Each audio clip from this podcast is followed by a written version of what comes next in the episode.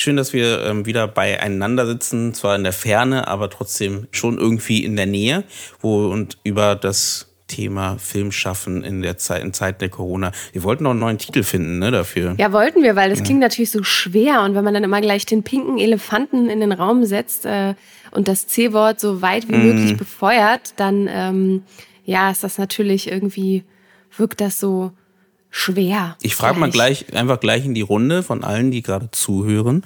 Hat einer von euch eine Idee, was wir dafür einen schönen Titel hätte, äh, nehmen könnte, dann sagt das gerne. Schreibt uns das an unsere E-Mail-Adresse comment at indiefilmtalk.de.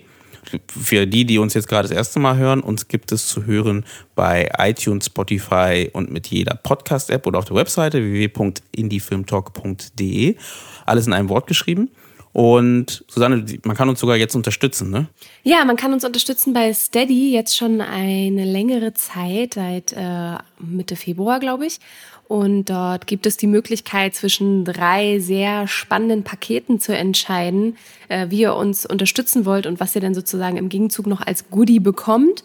Und ansonsten kann man uns auch ganz easy via PayPal unterstützen mit einem Betrag eurer Wahl. Genau. Und diese Folge ähm, ist ja diese Spezialfolge, deswegen manchmal ist so ein Intro, manchmal nicht. Ähm, manchmal schießen wir einfach los mit den Gedanken, genau. die uns im Kopf rumschwirren und manchmal ähm, hören wir gleich den Gast oder die Gäste, die uns besuchen und mit uns ins Gespräch gegangen sind. Wer geht denn heute ins Gespräch mit uns?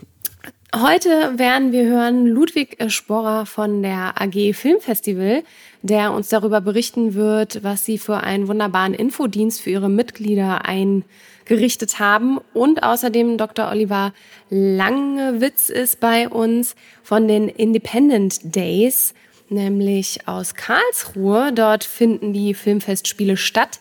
Und die können jetzt natürlich nicht stattfinden. Und auch Oliver war sozusagen in der ja, schwierigen Situation entscheiden zu müssen, wie man jetzt so ein Festival einfach mal so verschiebt und was das alles für einen riesen Rattenschwanz mit sich trägt, wenn man halt solche Sachen absagt, wenn man das verschiebt, wie das mit den Förderern ist.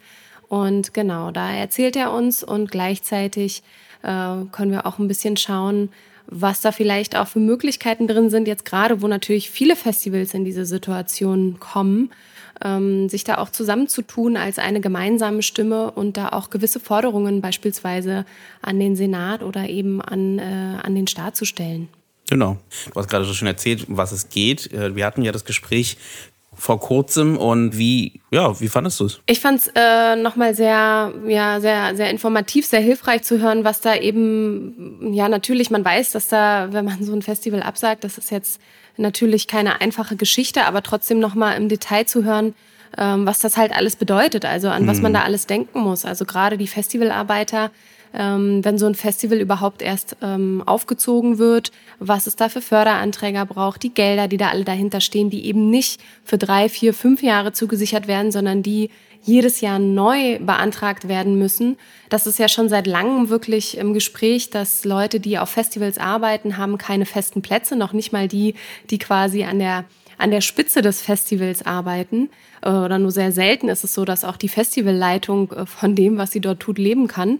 Und zwar das ganze Jahr hinweg ähm, dass da halt wirklich prekäre Verhältnisse herrschen und das wird jetzt natürlich mehr denn je offenbart und äh, bekommt nochmal ja, mit Nachdruck äh, für alle, die es jetzt betrifft, und das sind wir einfach alle, äh, eher die Möglichkeit und auch die Dynamik zu sagen, okay, dann schließen wir uns jetzt zusammen mhm. und ähm, versuchen da in ja, positiver Art und Weise einen Druck auszuüben und nochmal mehr deutlich zu machen, was wir hier eigentlich die ganze Zeit für eine Arbeit leisten, ohne eine gewisse Form der Sicherung ähm, zu, zugesichert zu bekommen. Mm. Und ich finde auch, äh, was also, ich auch so spannend fand, ist halt einfach, ich glaube, da merkt man auch wieder, wie wichtig sowas ist, dass man halt, ja, wir als Filmschaffende in der ganzen Form einfach alle ein bisschen mehr zusammenrücken ne, und uns gegenseitig unterstützen. Oder auch gucken, was eben die anderen machen, wie zum Beispiel eben die Festivalmacher und Macherinnen. Und was kann, was kann man machen eigentlich, um das vielleicht am Laufen zu halten?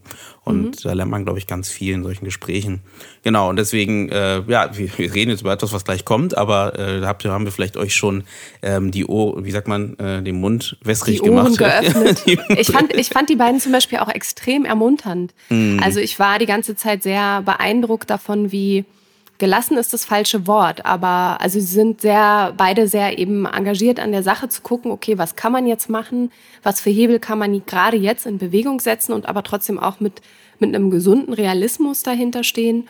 Und gleichzeitig äh, haben sie auf mich wirklich sehr ermutigend gewirkt. Ja, also ja. jetzt nicht irgendwie alles wirklich äh, die Flinte ins Korn zu werfen und zu sagen, okay, das war's jetzt, sondern auch wirklich weiterzumachen und da auch mit einem langen Atem an der Sache dran zu bleiben. Das fand ich sehr bewundernswert von den Zweien. Da gebe ich dir auf jeden Fall recht. Und ähm, bevor wir zum Gespräch kommen, vielleicht können wir noch mal kurz schauen, was denn alles gerade aktuell so passiert. Ich meine, wir haben ja alle beide wahrscheinlich trotzdem, obwohl, äh, ich glaube, das ist so ein bisschen so ein äh, Gedanke, den man gerade hat. Ja, man ist ja sowieso zu Hause, man hat ja gerade viel Zeit. Man, am Ende macht man dann doch viel, glaube ich. Ne? Also man ja. hat dann doch immer wieder da ein bisschen was, dann da ein bisschen was und viele, viele, die ja sowieso irgendwo festarbeiten, haben sowieso viel zu tun trotzdem, weil es ist ja Homeoffice, aber das meist für viele ist ja nochmal eine ganz große Umstellung, äh, eben nicht in, im Office zu sitzen, sondern einfach zu Hause zu sitzen und da dann auch noch die Wäsche stehen zu lassen und nicht äh, sich darum zu kümmern. Ich meine, die Leute, die halt äh, Frei, Freiberufler sowieso schon sind, schon immer eine Übung, damit klarzukommen. Aber ähm, für viele, die jetzt gerade jetzt nochmal in diese Situation kommen, ist, glaube ich, nochmal spannend ne? und nochmal ein bisschen, vielleicht sogar fast ein bisschen aufwendiger, ähm, da in den, in den Arbeitsfluss zu kommen halt. Und was passiert denn sonst noch? Was passiert denn gerade in der Welt? Also, äh, du hast da so viele schöne Sachen rausgesucht, Susanne. Viele spannende Sachen vor allen Dingen, ja. Ich wollte gerade noch mal auf einen Punkt eingehen, äh, wie man sich zu Hause organisiert. Tatsächlich ähm, haben, hat mir letztens eine Kollegin so elf Tipps rübergesendet, was man tun kann, um besser konzentriert zu Hause zu arbeiten. Kann ich gerne mal mit äh, dranhängen an unsere Show Notes, ohne da jetzt weiter drauf einzugehen. Es sind natürlich simple Dinge wie ähm, Handy abschalten oder sich einen Zeitwecker stellen, dass man wirklich 30 oder 40 Minuten an einer Sache dranbleibt, bevor man dann wieder eine Pause einlegt von drei, vier Minuten oder so. Ähm, äh, Hänge ich gern mit dran. Äh, mein eigener Alltag, ja, bei uns ist es ganz spannend von, äh, genau, ich arbeite ja für Teach First, äh, bin dort als Fellow tätig, als kleiner Helferlein an Schulen und ähm, habe das Glück, dass ich weiterhin bezahlt werde. Ähm, das äh, ja, ähm, fühlt man sich fast schon schlecht, wenn man das sagen darf. ähm, bei mir ist die Miete also gesichert. Gleichzeitig ist dieser, ähm, diese Organisation, für die ich arbeite, wirklich sehr, sehr auch engagiert daran, uns die digitalen äh, Möglichkeiten zu eröffnen, uns zu schulen. Das bedeutet zum Beispiel, dass eine Fortbildung, die wir jetzt von Mittwoch bis Freitag gehabt hätten, stattfindet. Aber eben im digitalen Raum. Und die sich daran gemacht haben, die haben nicht gesagt, wir sagen das ab, sondern die haben gesagt, haltet euch das weiterhin frei, dass ihr an den Schulen äh, geblockt seid. Ähm, wir machen das komplett digital. Und das läuft jetzt heute für die äh, jüngere äh, für, den, für den Jahrgang unter uns läuft das jetzt an und ähm, ja, für uns dann am Mittwoch. Und ich bin sehr gespannt, was uns da erwartet und weiß, dass ich nicht enttäuscht äh, werde. Franz ja, es passiert. Also, sorry, du wolltest, ich wollte nur sagen, du kannst auch auf jeden Fall sagen, weil wir haben ja bei dem Podcast beide Seiten.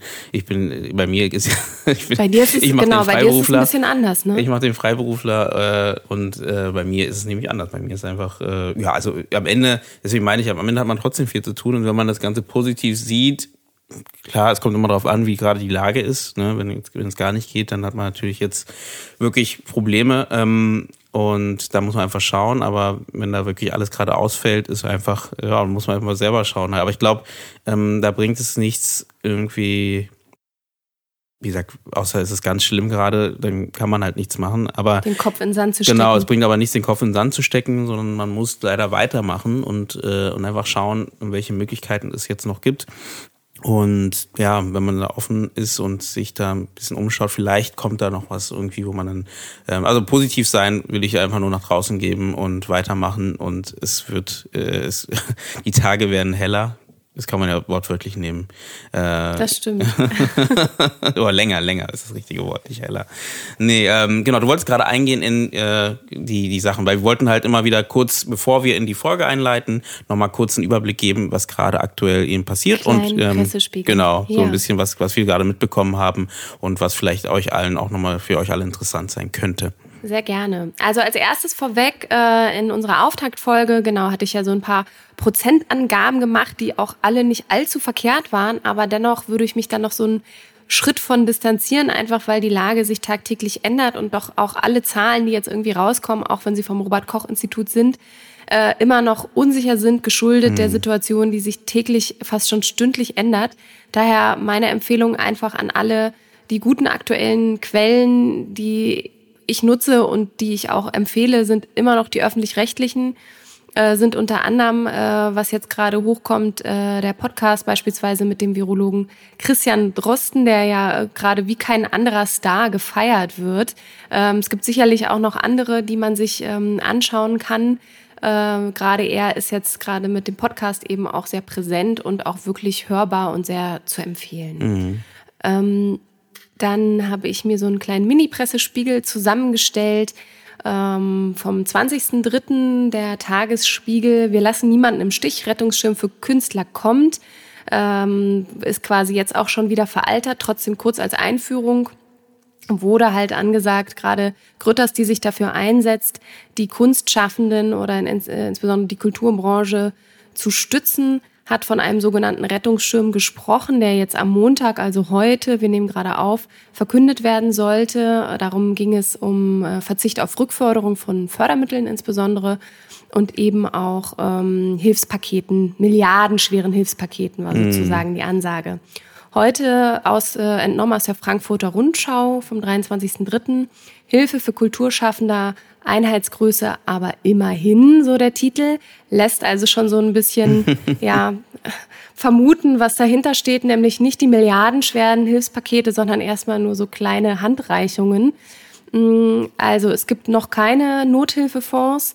Ähm, die nicht äh, genehmigten Sonderhilfen fallen unter anderem auf das Argument zurück, dass, Zitat, äh, weil diese Branche in der Regel nichts produziert, was zu einem späteren Zeitpunkt noch zusätzlich verkauft werden kann weil Einkommen oft sehr unregelmäßig sind, weil zwar konkret nachgewiesen werden kann, was abgesagt wurde, aber nicht was nun in dieser Situation mit langfristigen Auswirkungen nicht angebahnt werden kann.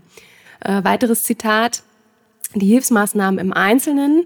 Erstens kann jeder für die nächsten sechs Monate Grundsicherung ALG 2 beantragen, ohne zuerst seine Rücklagen aufbrauchen oder seine Raumverhältnisse rechtfertigen zu müssen.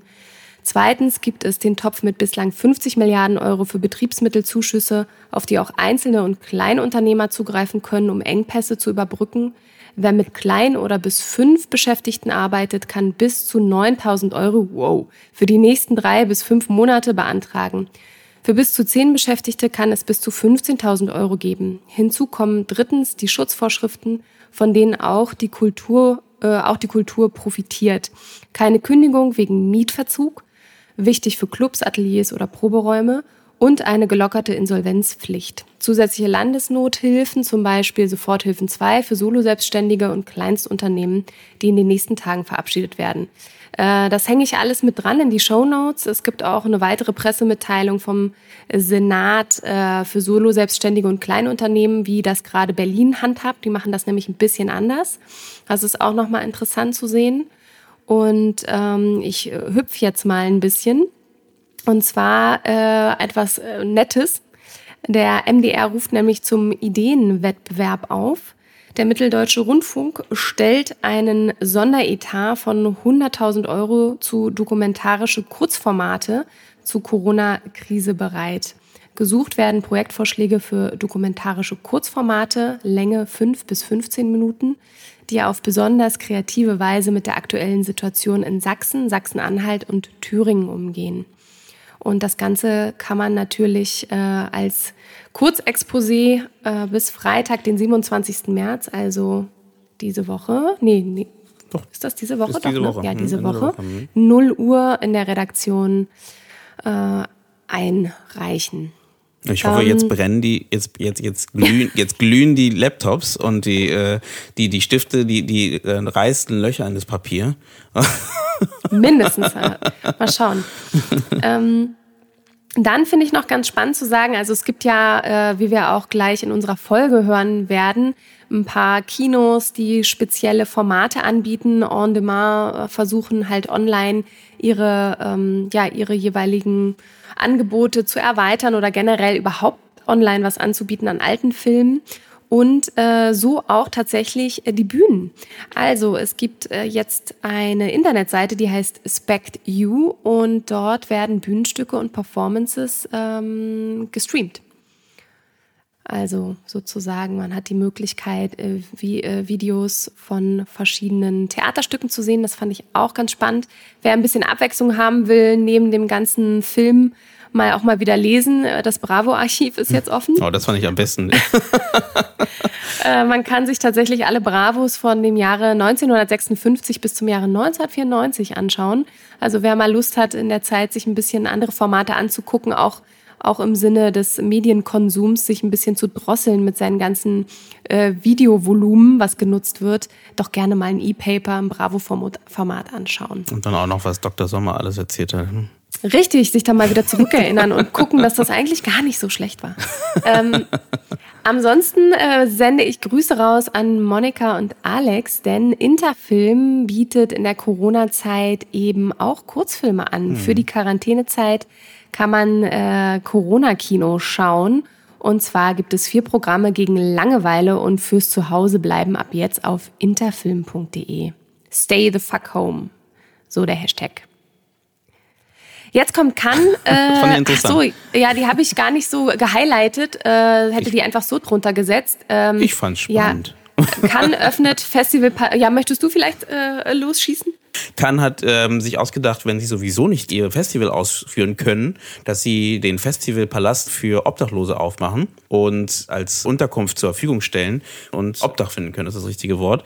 Ähm, äh, was gab's denn noch dazu? Ich würde gar nicht so tief drauf eingehen. Ich fand es nur super ja, das, spannend, dass die das, genau. dass sie das äh, anbieten und dass sie da diese Möglichkeit äh, bieten. Die sind ja, Kann selber ist ja selbst, na, ich glaube, in den Herbst drüber, ne, die Veranstaltung selber. Das macht natürlich allen anderen Festivals auch so ein bisschen Sorge. Mm. Ne? Mhm. Äh, auch das kommt gleich in dieser Folge vor. Und äh, aber genau, wie gesagt, spannend, dass sie da irgendwie diese diesen Platz äh, geben. Und dann das Thema Kino on Demand finde ich auch super. Also das hast du ja schon gesagt. Das hast du auch schon gesagt. Ähm, das, okay, dann ähm, du bist wieder zurück. Ich habe dir alles, alles, alles, alles weggenommen. Ich, kann ich habe dir alles weggenommen. Naja, genau, weil egal. du. Ich habe mir gedacht, du machst immer die ganze Schnittarbeit. Du bist, ich weiß, du bist total lange immer am Machen und Tun und Werkeln. Da dachte ich, ähm, dann nehme ich ihm auch das weg, weg, Was, er, was er so gerne macht. Was Gut. so gerne. Nein, Spaß. Dann, ähm, nee, genau, dann können wir langsam, oder? Wolltest du noch was sagen? Ja. Sorry. Nö, langsam, lass uns gerne reinhören. Genau, dann würde ich mal sagen, wir geben langsam ab in die aktuelle Folge. Ähm, du hast sie ja schon so gut angekündigt, deswegen werde ich gar nicht mehr so viel dazu sagen. Ich kann nur noch mal zusätzlich sagen, dass wir in der nächsten Woche noch eine Folge, eine weitere Folge haben. Dort reden wir über das Thema, wie Verleiher ähm, mit dieser Situation umgehen und ähm, wie sie versuchen auch, mit, das hatten wir ja kurz sogar angedeutet mit dem Thema Kino on Demand, ähm, gibt es halt verschiedene Ideen, die Verleiher haben, um halt zum Beispiel trotzdem ihre Filme, die gerade frisch ins Kino kommen würden, ähm, an den Mann oder an die Frau zu bringen. Und darüber reden wir in der nächsten Folge mit zwei Herrschaften von zwei Verleihen. Finde ich auch spannend. Also äh, lass uns da gerne nochmal äh, drüber reden. Genau, du hast ja mit den beiden jetzt schon gesprochen. Und ähm, ich frage mich halt auch immer, ob das so der richtige Weg ist, die Filme jetzt online so rauszupreschen und ob man dann wirklich äh, die ja, Zuschauer dazu erziehen kann, danach wieder in die Kinos zu kommen mhm. oder, oder ob man sie nicht entwöhnt auf irgendeine Art und Weise. Ja, definitiv. Also auch das war ein großes Thema, weil äh, ich glaube, da gibt's verschiedene Meinungen und äh, auch verschiedene Ansätze, wie man damit umgeht. Aber wie gesagt, das ist für die nächste kommt Folge. Noch. Kommt am Dienstag, nächste Folge oder nächste Woche. Und genau, dann würde ich mal sagen, Susanne, wir geben ab Fahren in unser Gespräch und genau, viel Spaß beim Zuhören. Hey und willkommen beim Indie Film Talk, dem Podcast, wo es um die täglichen Freuden und den immerwährenden Kampf der Filmschaffenden geht. Viel Spaß!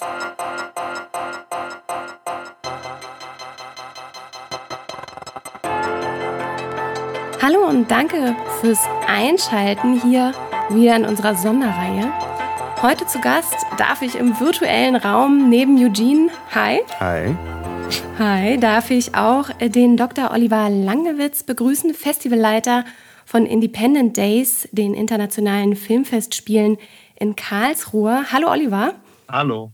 Und ich habe auch noch mit dabei in der schönen Runde Ludwig Sporrer, Festivalarbeiter, der auf den verschiedensten Festivals wie zum Beispiel dem Dogfest München, Queer Scope und Sticks Festival unterwegs ist und Initiator der AG Filmfestival. Hallo Ludwig. Hallo. Ja, wir haben äh, relativ kurzfristig uns zusammengeschlossen, gerade weil ihr zwei mit besonderen Projekten unterwegs seid. Beim Filmfest, Oliver, ist jetzt gerade auch eine besondere Situation. Äh, verschiedene Filmfestivals werden abgesagt. Ihr konntet euch Gott sei Dank dazu entscheiden, das Filmfestival verschieben zu können.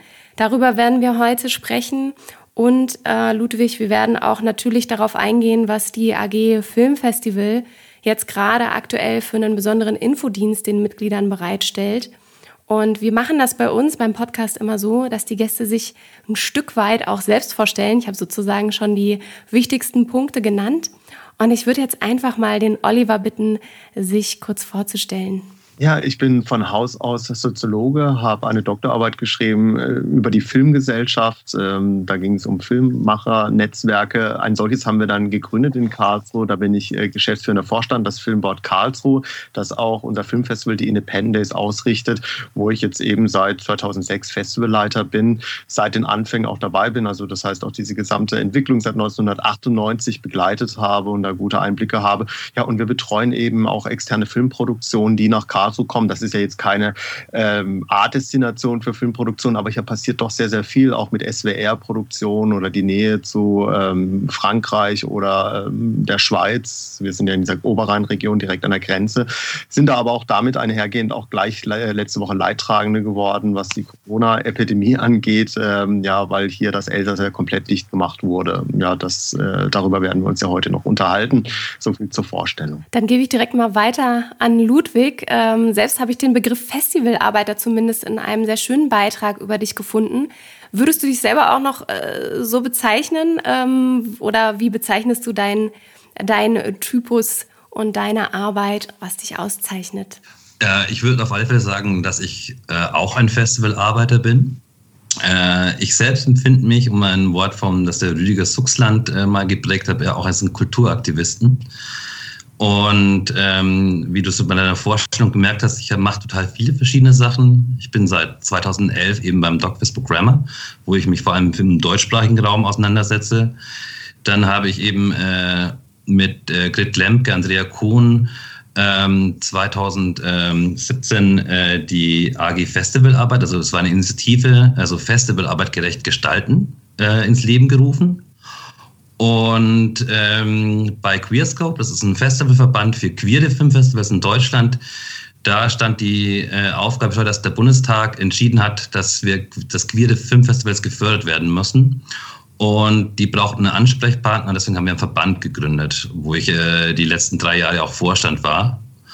Und der sich halt eben darum kümmert, dass diese ganzen teilweise auch ehrenamtlichen Festivals äh, beim BKM einen Ansprechpartner haben, wo, auch die Förderung dann abgewickelt werden kann. Und ähm, eins dieser Festivals ist Sticks, wo ich Leiter bin. Das ist das erste queere Kurzfilmfestival, äh, das letztes Jahr in München zum ersten Mal im März stattgefunden hat und äh, auch zu den leidtragenden Festivals äh, gehört, weil äh, das hätte Ende März stattfinden sollen.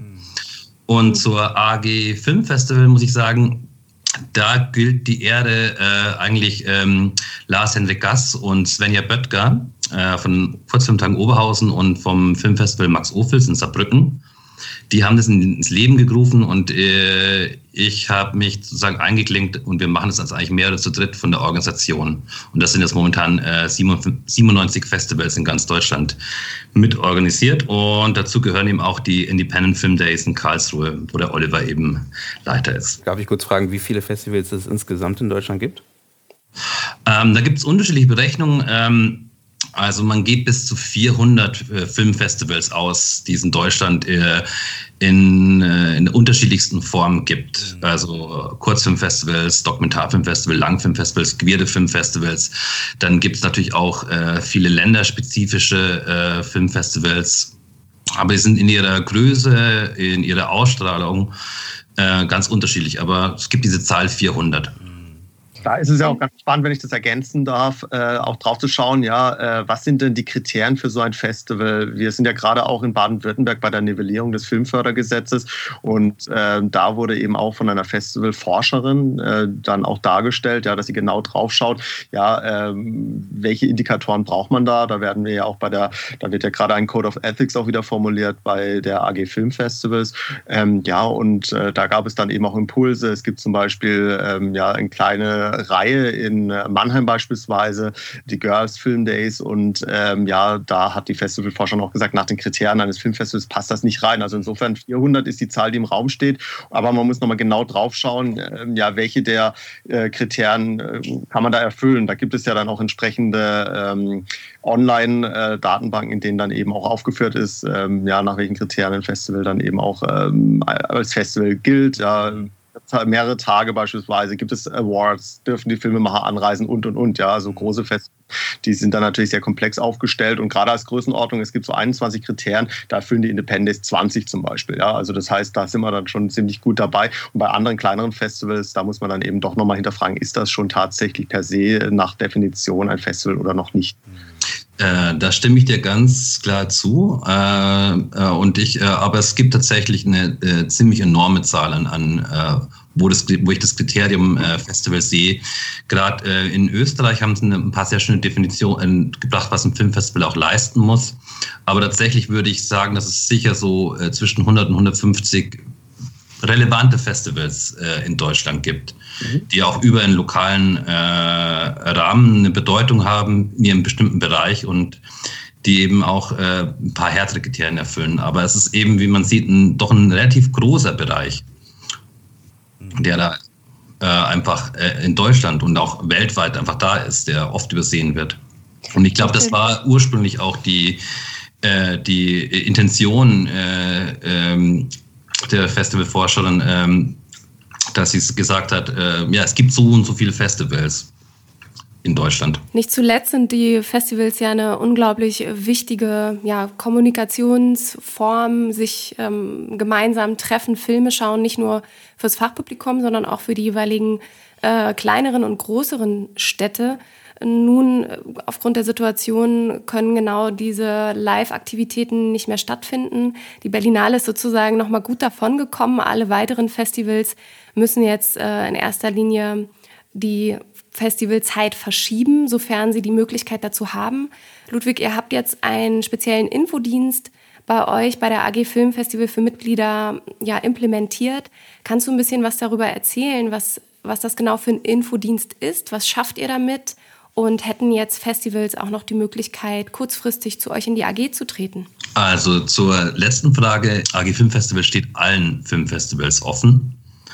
Äh, dazu muss man sich nur bei uns anmelden erstmal, weil wir haben noch eine sehr lose Organisationsstruktur. Wir hatten jetzt bis jetzt drei Treffen. Äh, wir haben uns das letztes Jahr in Kassel im, im Frühsommer zum ersten Mal getroffen. Dann gab es in Leipzig im November ein Treffen und dann wieder im Februar in Kassel. Da wo haben wir auch den Code of Ethics entwickelt, ähm, der eigentlich schon fertig ist und eigentlich jetzt eigentlich, äh, den wir eigentlich ganz gerne der Öffentlichkeit vorgestellt haben, aber durch die veränderte Situation äh, ist es erstmal nach hinten gestellt worden. Und die Idee äh, zu diesem Infodienst äh, kam mir und da habe ich dann auch gleich den Lars Nick Gast von den Kurzfilmtagen Oberhausen äh, kontaktiert, dass äh, es natürlich für alle Festivals jetzt momentan eine total unklare Situation ist.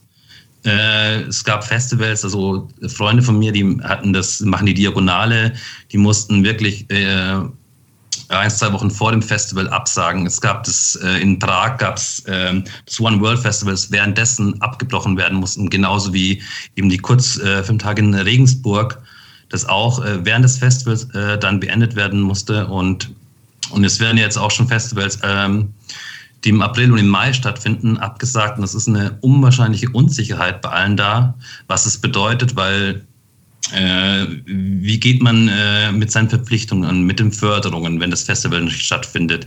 Äh, dann haben wir natürlich, Deutschland ist ein föderaler Staat, das heißt, jedes Bundesland hat ähm, unterschiedliche Arten der Förderung. Also ein Festival normalerweise äh, ja, eine gewisse Größenordnung äh, ist bis zu ein Drittel, bis zu einer Hälfte wird er öffentlich gefördert. Das heißt von kommunaler, staatlicher oder äh, teilweise auch von Bundesebene oder europäischer Ebene sogar. Und äh, dazu kommen Sponsoren und man hat eine unwahrscheinliche Verantwortung. Einerseits auch was uns auch total wichtig ist, zu den ganzen Menschen, die für die Festivals arbeiten, weil es gibt, ähm, deswegen habe ich, haben wir, habe ich damals auch mit äh, Freunden diese äh, Initiative Festivalarbeit gerecht gestalten ist, die eben als frei arbeiten, die äh, ähm, äh, jedes, also die nicht fest angestellt sind oder nur für einen äh, bestimmten Zeitraum bei einem Festival arbeiten. Für die ist es natürlich eine, wirklich eine Katastrophe, wie vielen in der, im Kulturbereich, äh, weil die alle damit äh, rechnen, dass sie da arbeiten, es fällt weg. Und es gibt für die, die meisten äh, gibt es keine Rücklagen, also sie stehen wirklich äh, vor dem Nichts. Und da stehen die Festivals auch in der Verantwortung, was machen wir mit ihnen? Und auch die Idee für den Infodienst, und eine Aufgabe ist, auch ähm, den, ähm, einen Informationsaustausch zu ermöglichen. Wie läuft es zum Beispiel in Berlin? Wie ist es in Bayern? Wie ist es in Nordrhein-Westfalen? Wie können wir uns gegenseitig unterstützen? Welche Ideen gibt es, ähm, äh, alternative Formen dieses Jahr, wie zum Beispiel Online-Festivals zu äh, gestalten. Das hat wieder Folgen darum, äh, die ganz unterschiedlich ist. Ein Kurzfilmfestival oder ein Dokumentarfilmfestival oder ein, so ein Komplettfestival, also Spielfilmfestival, äh, können das nur ganz unterschiedlich äh, ähm, äh, zum Beispiel in, in, ins Internet gehen. Dann ist eine Frage, was, äh, wie, wie kann man seine ganzen Beschäftigten oder freien Mitarbeiter auch schützen und seine Fürsorgepflicht äh, erfüllen. Das waren alles so Fragen, die, äh, die wir uns gestellt haben und wo wir natürlich äh, auf eine gemeinsame Solidarität aller Festivals bauen und die auch ermöglichen wollen. Und deswegen haben wir diesen ähm, Informationsdienst eingerichtet. Wie kann man sich das vorstellen? Kommen die äh, Festivals auf euch zu und sagen, wir haben äh, das so und so gehandhabt mit dem jeweiligen Land, mit der jeweiligen Förderanstalt und nach einem Erlass gefragt, hier ist ein Musterschreiben, gebt das an eure Mitglieder weiter. Ist das ein Kanal, der per Newsletter läuft? Also wie, wie funktioniert das quasi ganz grob äh, organisatorisch und äh, wie laufen jeweilige Informationen zu euch und dann wieder zurück an die Mitglieder? Also der große Vorteil war, dass wir eben letztes Jahr ähm, die AG gegründet haben und dass wir jetzt durch diese ersten drei Treffen auch so eine Struktur aufgebaut haben, weil vorher gab es diesen ähm, die Möglichkeit dieses Informationsaustausches gar nicht, der äh, in der Form so organisiert ist. Und mhm. äh, das erste, was wir gemacht haben, wir haben einfach eine Mail an alle geschrieben, dass wir das jetzt starten haben eben äh, drei Punkte ausgerichtet. Äh, wie geht ihr mit, äh, mit den Erlassen um? Plant ihr Alternativen? Äh, welchen Problemen äh, äh, ähm, welche Probleme stellen sich für euch und eben auch gebeten, dass sie uns einfach schreiben, wie es ihm bis jetzt geht. Und diese Informationen, die wir bekommen und auch unsere eigene Recherche, indem wir bei verschiedenen Fördergebern anfragen, aber auch schauen, wie es äh, in, im europäischen Ausland gerade, weil die, sind, die haben die gleichen Probleme, äh, haben jetzt versucht, äh, gab es diese Woche den äh, ersten äh, Newsletter, wo wir schon die ersten Informationen gesammelt haben, weil manche Bundesländer, das waren ein bisschen schneller, die haben schon ähm, äh, äh, waren schon im Kontakt mit den Festivals, andere sind gerade dabei und äh, wir versuchen halt das äh, wirklich äh, strukturiert zusammenzufassen und äh, allen Festivals die bestmöglichen den bestmöglichen Informationsstand zu geben. Danke, Ludwig. Du wolltest was fragen, Eugene? Ja, ich wollte allgemein noch mal kurz fragen, weil viele wissen ja vielleicht auch gar nicht, was für ein organisatorischer Aufwand äh, ist, so ein Festival zu, zu planen, zu, durchzuführen etc. Und dass ihr vielleicht da kurz noch mal so einen Einblick gebt in äh, was sich dadurch halt einfach verschoben hat oder ne, verschlechtert. Ja, du hast kurz äh, angedeutet mit dem Thema, äh, dass die Förderungen zum Beispiel, ja, wisst ihr jetzt nicht, ob die jetzt noch standhalten oder ob ihr die jetzt zurückzahlen müsst, weil ihr zum Beispiel euer Festival vielleicht doch nicht gestartet habt oder verschieben musstet. Ähm, wie, ist, wie sieht denn dieser organisatorische Aufwand denn überhaupt aus? Für vielleicht mal auch interessant, mal kurz ähm, so abzureißen, dass man so einen Blick hat, für was sind denn wirklich die Probleme, die jetzt dadurch entstanden sind? Mhm. Also ich kann zu Independence sagen, äh, dass wir hier natürlich gerade in eine Zeit reingerutscht sind, wo wir ähm, kurz vor äh, Veranstaltungsbeginn waren. Die hätten jetzt Anfang April, 1. bis 5. April stattfinden sollen. Und letzte Woche haben wir sie erst absagen können und äh, auch aus eigener Initiative heraus die Reißleine gezogen, weil die ganzen städtischen Und äh, Bundesstellen noch gar nicht so weit waren. Da hat man einfach keine Aussagen bekommen. Ja. Äh, vom Aufwand her ist natürlich einiges schon absolviert gewesen. Äh, die 1650 Filme aus 80 Ländern waren schon gesichtet. Wir haben 162 Filme programmiert gehabt aus 40 Ländern. Das heißt, wir reden hier von einem organisatorischen Aufwand äh, mit 162 Filmemachern äh, dann im Gespräch zu sein, die nach äh, Karlsruhe einzuladen. Viele haben auch ihre Anwesenheit zugesagt gehabt. Die mussten eingeladen werden ähm, aus dem Iran beispielsweise, aus Ländern, die jetzt eben auch als Risikogebiete eingestuft wurden. Wir haben viele chinesische Programme gehabt, auch aus Italien. Und äh, nach und nach haben dann die Filmemacher auch abgesagt, weil sie gesagt haben, ja, äh, sie äh, dürfen überhaupt nicht mehr reisen. Hm. eine Filmemacherin aus der Ukraine hat dann gemeint, ja, sie dürfte jetzt anreisen. Das war vor zwei Wochen, aber sagt es jetzt ab, weil ihr Arbeitgeber gesagt hat, sie war in einem Projekt äh, involviert, dass sie danach zwei Wochen in Quarantäne müsste, wenn sie aus Deutschland wieder zurückreist. Ja, also das heißt, uns sind da sukzessive dann eben auch Programmpunkte weggebrochen, auch dann eben, was ich wichtig finde für ein Filmfestival, neben dem normalen Filmprogramm, dass da eben auch Rahmenprogramme angeboten werden ne, für die anwesenden Filmemacher, Workshops beispielsweise, Vorträge, Referenten.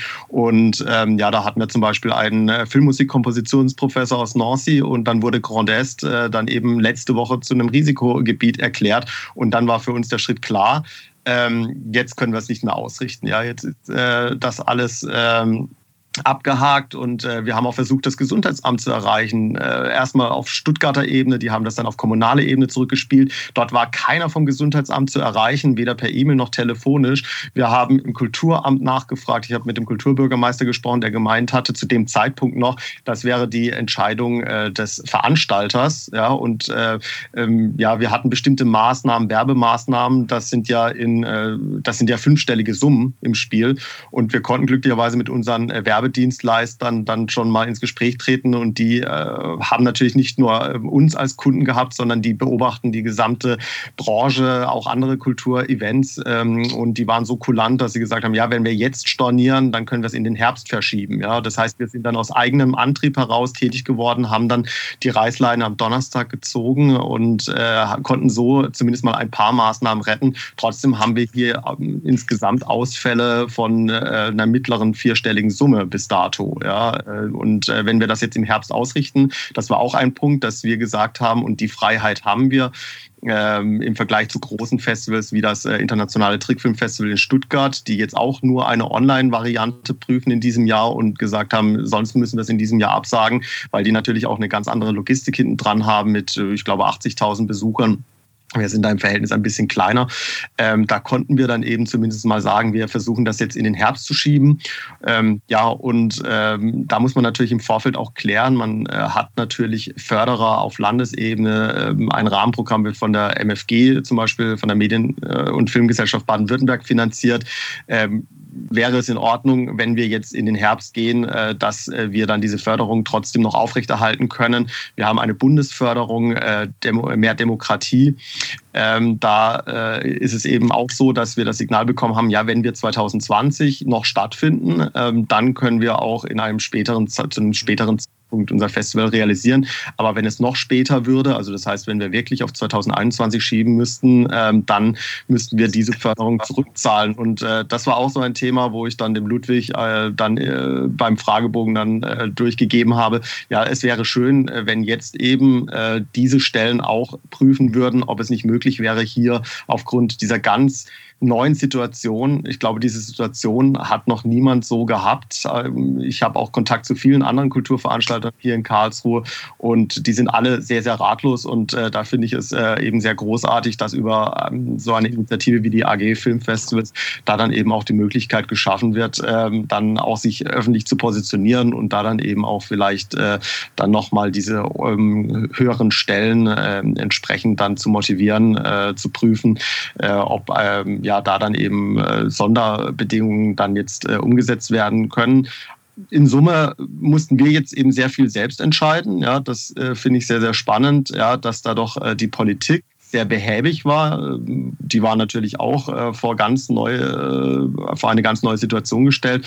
Äh, das sieht man ja jetzt auch gerade noch in der Filmproduktionsbranche. Ja, also da hat sich ja jetzt auch gerade X-Filme positioniert, die drehen zum Teil noch. Ja, ja. ja. ich habe genau ein paar Schauspieler und ein paar Regisseure, die noch unterwegs sind.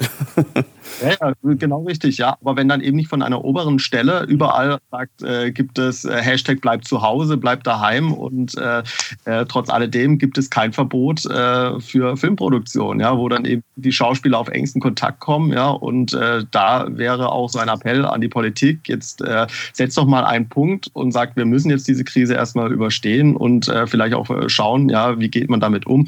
Und wir sind als Filmfestival natürlich jetzt vor die Herausforderung gestellt worden, ähm, ja, neben dem Verschieben gibt es Möglichkeiten, vielleicht auch neue Formate zu suchen, auch online. Deswegen haben wir ja dieses Kurzfilmprogramm äh, Kurzfilm versus Corona ähm, aus dem Boden gestampft, wo wir jetzt jeden Tag die nächsten Wochen einen Kurzfilm aus unserem ehemaligen äh, Festivalprogramm-Portfolio zeigen, um einfach den Leuten an die heimischen Bildschirme dann eben auch äh, dieses Kulturgut Kurzfilm äh, weiterhin äh, zugänglich zu machen. Aber es hat nicht den Charakter eines klassischen ja. Filmfests natürlich. Ludwig, ähm, bei dir ist der Appell an die Politik oder vielmehr äh, stärker formuliert die Forderung an die, äh, an die Politik äh, aufzustellen, ähm, schon länger äh, sozusagen deine Arbeit, da auch ganz klare Forderungen mit viel Stimmen an die Politik zu richten, was beispielsweise für Tarife notwendig sind oder auch ähm, sichere Rahmenbedingungen für Menschen, die in der Festivalszene arbeiten.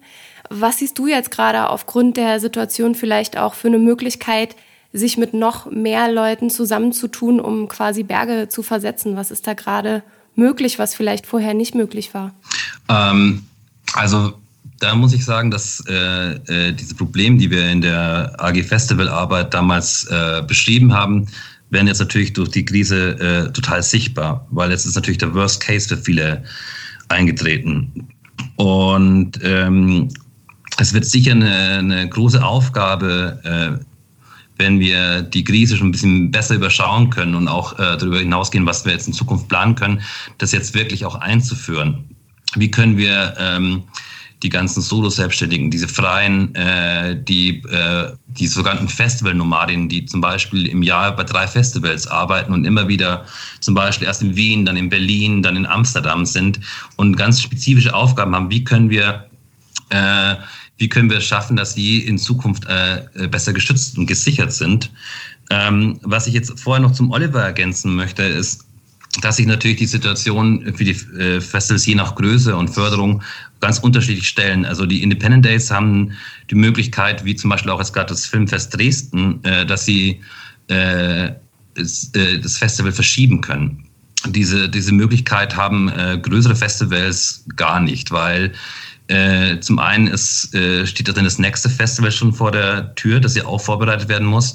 Dann ist, ist das Ganze ja sehr vernetzt. Also es gibt einen Festivalkalender und die, alle Festivals äh, hängen ein bisschen aneinander ab. Es ist auch ein ganz großes Problem für die Filmemacher, die natürlich darauf warten, dass sie da ihre Weltpremiere haben, ihre Premiere haben und äh, wenn es nicht mehr stattfindet, äh, ist es verloren. Die kommen die nächsten schon dazu. Das ist wirklich ein, ein Riesenproblem.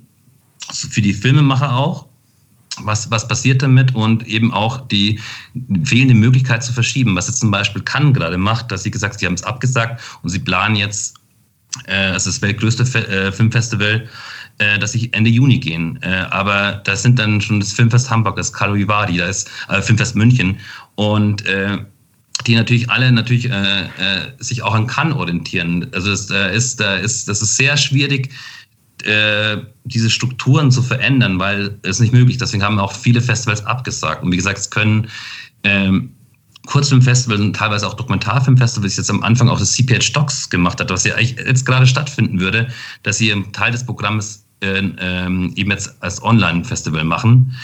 Aber das grundlegende Problem, Festivals leben gerade vom Austausch, dass Menschen sich treffen, sich darüber austauschen. Vor einem Ort, die haben äh, zum einen eine ganz klar äh, lokale Bedeutung, dass da Menschen aufeinander zukommen, dass Menschen von überall sich treffen, dass sie über Film diskutieren. Und das lässt sich teilweise auch wirklich sehr schwer zu übertragen. Also das, was jetzt gerade passiert, auch mit äh, Online-Festivals, äh, ist, äh, ist etwas, was in der Not geboren ist. Aber das kann natürlich, wie es zum Beispiel auch die Diagonale äh, ganz klar proklamiert, das kann kein Ersatz sein für ein Festival. Es ist wirklich eine, äh, wirklich sehr schwierige Situation für viele. Und was wir gerade in AG Film Festivals auch hoffen, was ja zu sagen, dass äh, alle Fördergeber auf den verschiedenen Ebenen, also auf der kommunalen Ebene funktioniert das sehr gut, äh, den Eindruck haben wir, die alle sehr stark hinter ihren Festivals stehen. Aber wenn wir dann auf Landes- und Bundesebene äh, gehen, ist es teilweise schwieriger, weil äh, die ganzen Erlasse sind da. Wie, wie, kann man, wie kann man da eine Ausnahme schaffen, dass äh, Förderungen nicht zurückgezahlt werden müssen? Weil die äh, Großteil der Kosten sind ja schon angefallen. Die lassen sich, äh, äh, die sind einfach da. Aber wenn das Festival nicht stattfindet, wäre es eigentlich ein Grund, dass die Förderungen zurückgezahlt werden. Da hoffen wir, und das haben wir auch so getan, wir haben ein großes Vertrauen in die Fördergeber, dass sie diese Situation, die, die, die Besonderheit dieser Situation erkennen und äh, den Festivals und allen Kulturschaffenden auch entgegenkommen. Und ähm, was jetzt auch gerade von der Bund, äh, vom Bund, also vom BKM, äh, erleben, ist das, dass sie das auch verstehen und äh, uns da auch stark entgegenkommen. Und wir hoffen, dass es, wie es der Oliver gerade gesagt hat, dass die anderen Bundesprogramme da auch äh, die Situation so erkennen und äh, äh, so Ausnahmen ermöglichen. Vielleicht ergänzend dazu äh, das Thema, äh, du hast schon sehr ausführlich über die Festivalarbeiter gesprochen. Wenn man sich äh, die Strukturen von Festivals anschaut, da stehen zum Teil GmbHs hinten dran, oftmals aber auch gemeinnützige Vereine und für die ist das jetzt wirklich ich äh, formuliere das mal sehr, sehr hart, kriegsentscheidend, ja, wie jetzt die Politik damit umgeht, ja, was da gerade passiert. Weil wenn Förderungen zurückgezahlt werden müssen, bei uns sind auch viele Gelder schon geflossen. Ähm, und äh, das heißt, wir würden da wirklich an der Wand stehen, äh, wenn dann entsprechende Rückzahlungsforderungen kommen würden. Also insofern muss die Politik da eben auch diese Besonderheiten ähm, erkennen. Ich möchte noch auf einen zweiten Punkt eingehen, den der Ludwig gerade angesprochen hat. Ähm, wir sind jetzt in den Herbst gegangen, aber was bedeutet das für uns als Festival? Wir sind ein mittleres Festival. Ähm, wir sind normalerweise im April. Wir werden nicht im Herbst und dann 2021 im April stattfinden können. Wir haben intern erstmal diskutiert, was bedeutet es, wenn man eben wirklich ein halbes Jahr später stattfindet. Äh, wir haben äh, in den Festivalkalender geschaut, auch alleine schon in den Kulturkalender von Karlsruhe zu schauen. Der November ist dicht. Im September, äh, da hat sich das DOCA Dokumentarfestival, das auch in der AG Filmfestivals ähm, organisiert ist, ähm, der Nils Menrath hat dann auf September verschoben und da gleicht man sich dann ab und wir haben gesagt, wir versuchen es jetzt im Oktober. Ähm, das bedeutet aber gleichermaßen, wenn sich dieser Oktobertermin bewährt, dass wir vielleicht dann 2021, dass wir feststellen, okay, wir gehen jetzt ab sofort immer in den Herbst. Ja, das heißt auch 2021 in den Herbst. Wenn das nicht möglich ist, also das heißt, wenn sich durch äh, ja, das Besucherverhalten oder andere Widrigkeiten dann eben zeigt, das ist nicht der ideale Zeitpunkt, dann wird es 2021 kein Festival geben, sondern wir werden erst wieder 2021, äh, 2022 stattfinden können. Ja, also das heißt, das zieht dann so einen richtigen Rattenschwanz hinterher und ähm, ja, man sieht dann eben auch, ja, wie graduell äh, viele Weichen gestellt werden müssen. Ja, das ist ein riesengroßes Zahnradgetriebe. Gibt es denn Ambitionen, ähm, sich beispielsweise gerade jetzt bei der AG Filmfest, wo ja eben schon viele, viele Stimmen der Filmfestivals ähm, gemeinsam auftreten können, sich an die Staatsministerin für Kultur und Medien, Monika Grütters, äh, zu wenden und genau halt auch zu fordern, dass diese bürokratischen Strukturen jetzt erstmal ausgesetzt werden? Ähm, ja, die, also die gibt es auf alle Fälle, aber dazu muss man natürlich auch ähm, sagen, dass die Frau Grütters, also das BKM, natürlich ähm, nur ganz wenige Festivals äh, fördert und dass die ähm, ähm, dass es natürlich äh, sich natürlich an, an, die, an verschiedene Ebenen richtet. Aber wie gesagt, es gibt dieses Signal und wir hoffen natürlich, dass, äh, dass es in den einzelnen Bundesländern auf Landesebene äh, sich die äh, Behörden und die Ministerien äh, ähm, ebenso kulant zeigen. Oliver, du hattest erwähnt, dass ihr jetzt quasi ja, im Herbst versucht, das äh, Festival ähm, nochmal aufleben zu lassen. Jetzt habt ihr gerade als eine kleine Alternative oder als Appetizer ähm, eure Kurzfilm versus Corona-Aktion. Kannst du kurz erklären, was das ist und äh, was ihr damit versucht? Ja, also wenn man sich äh, jetzt die Situation anschaut, äh, da muss man äh, von den Filmfestivals auch in die Kulturlandschaft insgesamt hereinblicken, weil das Problem, mit dem wir uns jetzt heute in dieser Sendung auseinandersetzen, haben ja auch ganz andere Kulturveranstalter. Die Theater mussten schließen, Konzerte wurden abgesagt, ja, und das, was den Festivalarbeiter betrifft, das betrifft ja alle Künstler und Kreativschaffende. Ja, das ist also ein riesengroßes Problem. Und ähm, ja, auf der anderen Seite hat man auch das Publikum Publikum, die jetzt äh, angehalten sind, äh, zu Hause zu verweilen, die aber vielleicht mit klassischen TV-Formaten äh, gar nicht so sich anfreunden können. Und ähm, da haben wir gesagt, naja, wir haben ja ein riesengroßes Portfolio. Wir haben sehr viele Filmemacher, mit denen wir ähm, über Jahrzehnte zu tun haben, mit denen wir befreundet sind, äh, wo wir teilweise auch auf DVDs Filme herausgebracht haben und die haben wir angesprochen ähm, und diese Idee geboren, ähm, dass man äh, doch zumindest mal jetzt online ein Angebot schafft, alternativ alternativ zu den äh, normalen äh, TV-Formaten, um einfach zu zeigen, ja, äh, wir sind immer noch vorhanden, ja, auch ein bisschen natürlich äh, werbetechnisch als Vorklapp, dass wir eben die Zeit überbrücken können, äh, bis die Krise überstanden ist, bis dann das Festival im Herbst stattfindet. Und ähm, ja, dieses Format wird sehr, sehr gut angenommen bisher. Wir haben ja jetzt erst am Mittwoch damit gestartet. Ähm, es gibt da unterschiedliche Konzepte. Das ITFS, Internationales Trickfilmfestival, möchten ja auch eine online Online-Variante. Äh, dann äh, Doc München kann ja der Ludwig gleich nochmal so ein bisschen was dafür vielleicht äh, dazu ausführen. Andere Festivals, die das eben auch äh, online versuchen, auch Oberhausen hat das ja angekündigt, ja. Aber das wird dann eben wahrscheinlich eher ein kompakteres Format sein, wo wir hier gesagt haben, ja, wir wollen natürlich unsere Filme schützen. Wir haben sehr viele ursprünglich Weltpremieren, Europapremieren, Deutschlandpremieren gehabt, die wir auf den Independence gezeigt haben. Und diese Filme wollen wir natürlich nicht online jetzt im Vorfeld äh, ja, verbrennen, ist jetzt äh, wahrscheinlich äh, noch ein zu harsches Wort dafür, ja, aber wir wollten uns das dann eben aufsparen für die Herbstausgabe des Festivals. Aber es gibt ja so viele Kurzfilmperlen, ähm, die auch äh, wahrscheinlich der eine oder andere noch gar nicht zu sehen bekommen hat, auch unsere Stammkunden nicht. Ja, wenn man sich überlegt, man muss ja einfach mal hochrechnen, 160 Filme in eine Festivalausgabe. Das heißt, die letzten 20 äh, Jahre, wir feiern ja 20-jähriges äh, Jubiläum, äh, da haben wir ein paar tausend Filme im Portfolio von Filmen, die wir gezeigt haben. Und darüber hinaus gibt es ja noch deutlich mehr Material, wo wir einfach jetzt mit diesem Format die Menschen an den heimischen Rechnern für den Kurzfilm begeistern wollen. Habt ihr das Gefühl, dass das vielleicht jetzt auch eine Möglichkeit sein könnte, ähm, Festivals auch mal anders zu denken? Also weil du, weil ihr ja schon gemeint habt, Festival lebt natürlich von diesem Vorortsein, miteinander sich austauschen, aber dass man vielleicht die Online-Medien nutzt, die es gibt, um halt so einen Austausch auch zu schaffen. Ähm, vielleicht nicht nur für die Zeit, wo jetzt die äh, Corona-Welle ähm, durch das Land zieht, sondern vielleicht auch für die Zukunft als so ein Zwischenprogramm oder eben vielleicht wirklich als eine Möglichkeit zu sagen, ja, wir können uns auch austauschen hier. Wir bieten vielleicht nicht nur den YouTube-Stream an oder, oder Vimeo-Stream an, sondern gleichzeitig noch über Twitter, über Facebook noch die Möglichkeit, irgendwie über so Premieren, die man macht und dann halt da sich austauscht mit Filmschaffenden oder wo sich Filmschaffende auch mit den Leuten austauschen können. Ja, dieses, dieses Thema Austausch ist sicherlich sehr, sehr wichtig. Das steht bei uns auch ganz oben auf der ähm, Agenda, äh, dass wir eben Filmemacher auch einladen. Das ist jetzt äh, bei Kurzfilm versus Corona noch nicht äh, möglich. Mhm.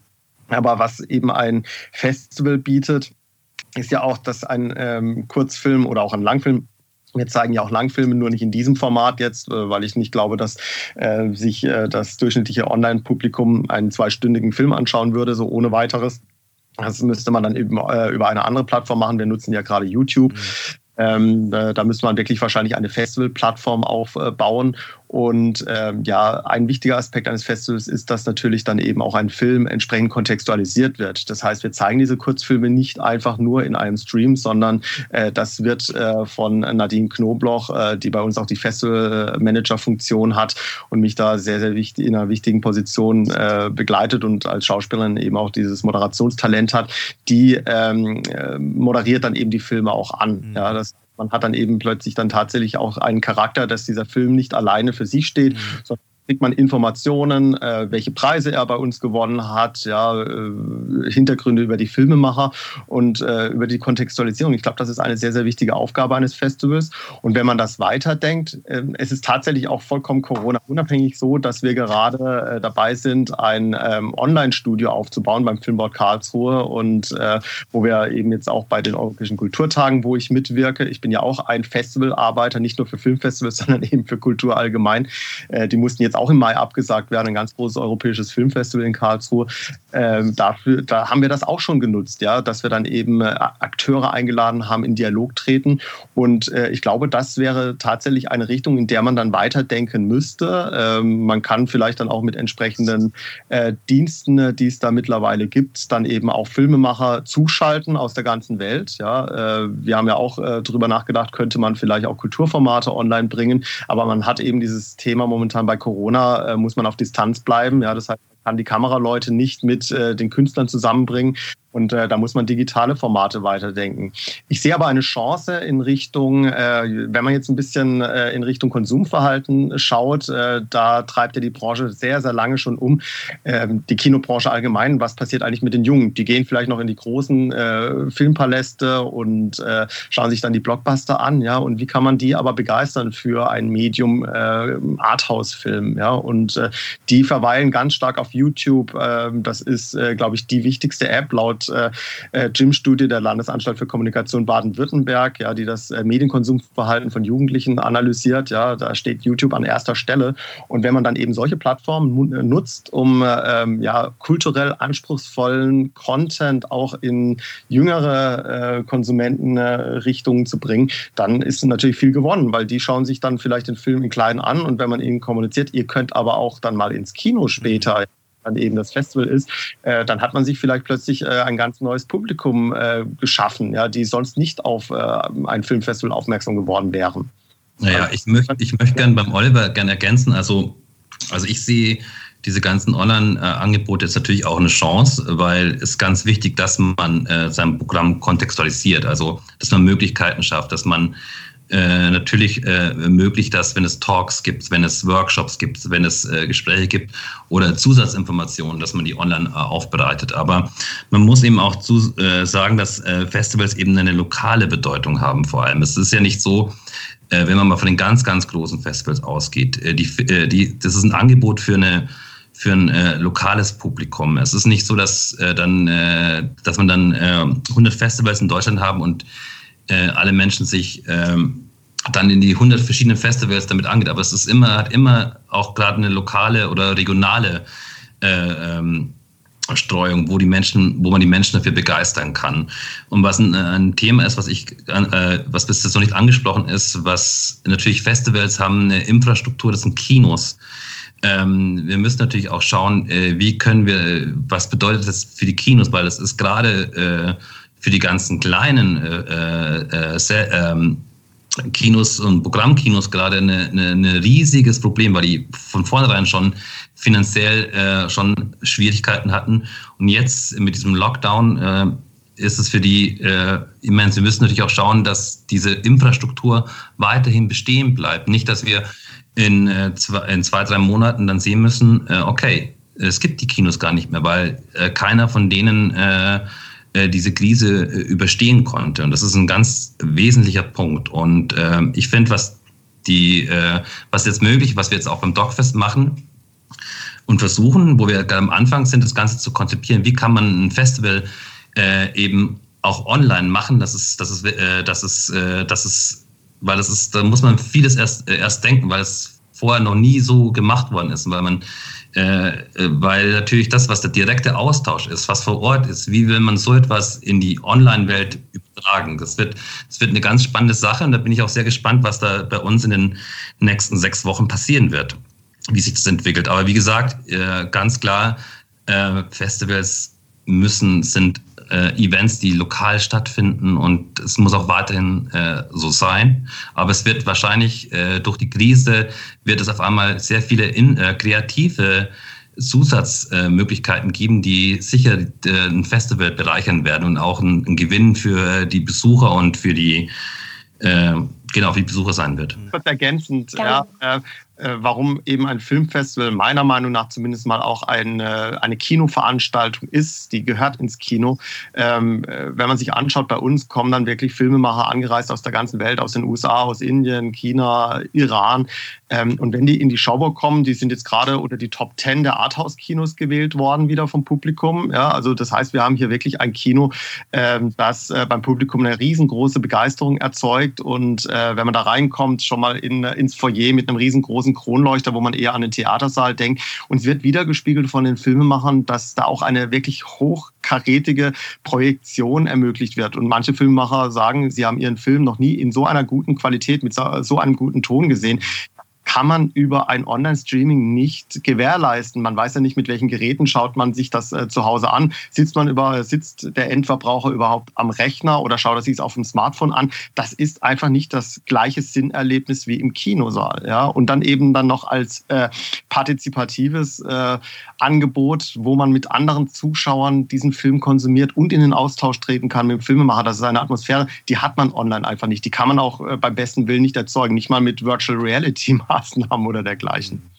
Ja, das kann ich nur bestätigen. Also das ist einfach so. Ich kann, äh, ich möchte mich erinnern an ein Berlinale-Erlebnis, was ich vor, na, äh, vor acht Jahren hatte. Das war ein Dokumentarfilm, der eigentlich größtenteils im Libanon gespielt hat, im Flüchtlingslager. Und der Film hat geendet, dass der, dass einer Freunde des Hauptprotagonisten äh, nach Griechenland äh, geflohen ist und es versucht hat. Und der Film endet, er wird zurückgeschickt in sein Lager das Licht geht an und äh, ist anmoderiert und dann sagt der Filmemacher, und ich habe hier noch einen Gast. Hier ist Ali. Und dieser Moment, dieses, dieser, dieser, äh, diese, dieser Moment, das macht Festivals aus. Äh, ähm, so ganz, diese ganz besonderen magischen Momente, würde ich sagen, äh, das macht Festivals aus und das kann man nicht äh, äh, online äh, schaffen. Mhm. Das gleiche Projektion wir machen, wir suchen, gerade beim Dogfestival, wir suchen Filme aus, die sind nicht fürs Fernsehen gemacht. Wir sind Filme, die sind, die wirken nur im Kino. Niemand würde sich online äh, äh, Filme anschauen, die zwei Stunden oder drei Stunden dauern, wo in den ersten 10 bis 15, 20 Minuten fast nichts passiert. Man muss sich, das ist das Kinodispositiv, dass man im Sitz, dass es ein dunkler Raum ist, mit anderen Menschen zusammen und äh, man gibt sich dem hin. Und es lässt sich einfach nicht reproduzieren außerhalb des Kinos. Und äh, das muss man ja auch nochmal, da möchte ich Oliver eindeutig äh, zustimmen. Also gerade dieser Live-Charakter äh, leidet unter diesen Zeiten mit am meisten. Die Kinolandschaft, insbesondere die kleinen Kinobetreiber, die eh schon häufig an ihrer Existenz kratzen, ähm, wie ihr das vorhin auch schon formuliert hattet. Ich glaube, du, Oliver, äh, oder Ludwig, man weiß nicht, ob es die in zwei, drei Monaten noch gibt. Also das ist auch wirklich eine ernste Sache für die jeweiligen Filmschaffenden und die Kinobetreiber in erster Linie. Wie sieht's jetzt eigentlich ähm, genau aus? Du hast es vorhin, Ludwig, kurz angesprochen. Ihr seid dabei für Stockfest ähm, in München auch auf jeden Fall neue Sachen zu konzipieren. Hast du ein paar ähm, Best-Practice-Beispiele, Dinge, die euch schon über den Weg gelaufen sind, egal ob das jetzt Kommunikationsformen sind oder Formen, das Festival online aufzubereiten, wo du sagst, das sind tolle Ideen, mehr davon? Ähm, ja, wir stehen da wirklich am Anfang. Also Daniel äh, Sponsen, unser Festivalleiter, es ist ein, erstmal ein mutiger Schritt, das zu machen. Und äh, wir schauen uns jetzt alles an, was ist überhaupt möglich. Weil es bedeutet auch, man muss es auch technisch umsetzen können. Man muss sich äh, denken können, wie könnten zum Beispiel äh, ähm, Filmgespräche online stattfinden. Was für zusätzliche Sachen äh, kann man machen? Über Teams und Zoom? Ja, zum Beispiel. Also es gibt ja äh, die unterschiedlichsten Methoden, wie man das machen kann und wie äh, kann man äh, gleichzeitig auch dafür, dafür sorgen, äh, ja, weil man muss es ja denken, es ist eine andere Gesprächssituation. Äh, wie schafft man diese so eine konzentrierte oder auch dieses, dieses wie kann, kommt man denn, wie kann man sich dem annähern?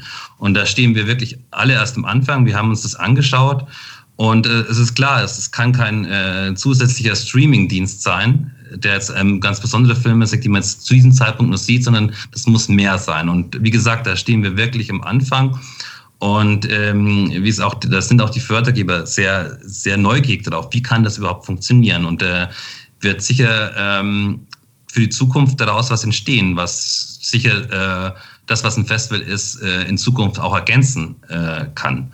Aber wie gesagt, das ist wirklich erst am Anfang. Man muss sich das, man muss testen, was, wie funktioniert das, wie, äh, wenn man, man hat Ideen und man muss natürlich immer auch erstmal schauen, äh, wie funktioniert das. Und das lässt sich jetzt noch nicht so äh, wirklich äh, genau beschreiben, was dann wirklich auch passieren wird. Ob die Ideen funktionieren, wenn man eine wirklich eine Eröffnung macht und das auch an dem Ort äh, äh, filmt, was muss man da beachten, was ändert sich daran? Und da sind wir eben gerade dabei. Da ist das Team vom Dr. Scott dabei, das sich das konzeptionieren und dann auch umzusetzen. Aber wie gesagt, im Mai wissen wir mehr. Okay. Ich, ich glaube aber auch ganz stark, dass es gar nicht darum geht, äh, jetzt eben diese ähm, eine Weisheit, diese eine Wahrheit zu finden. Ähm, eigentlich macht diese Vielfalt der Filmfestivals, wir haben ja gehört, 400, vielleicht sind es 150 sehr relevante Festivals in Deutschland und jedes Festival ist anders geartet, hat äh, eine andere Ausrichtung und äh, diese Vielfalt ist auch wichtig. Ja, dass selbst im Bereich Dokumentarfilm gibt es ganz unterschiedliche Perspektiven. In unserem Bereich Independent Film gibt es noch die X-Ground in Wiesbaden, aber die haben alle unterschiedliche Profile viele.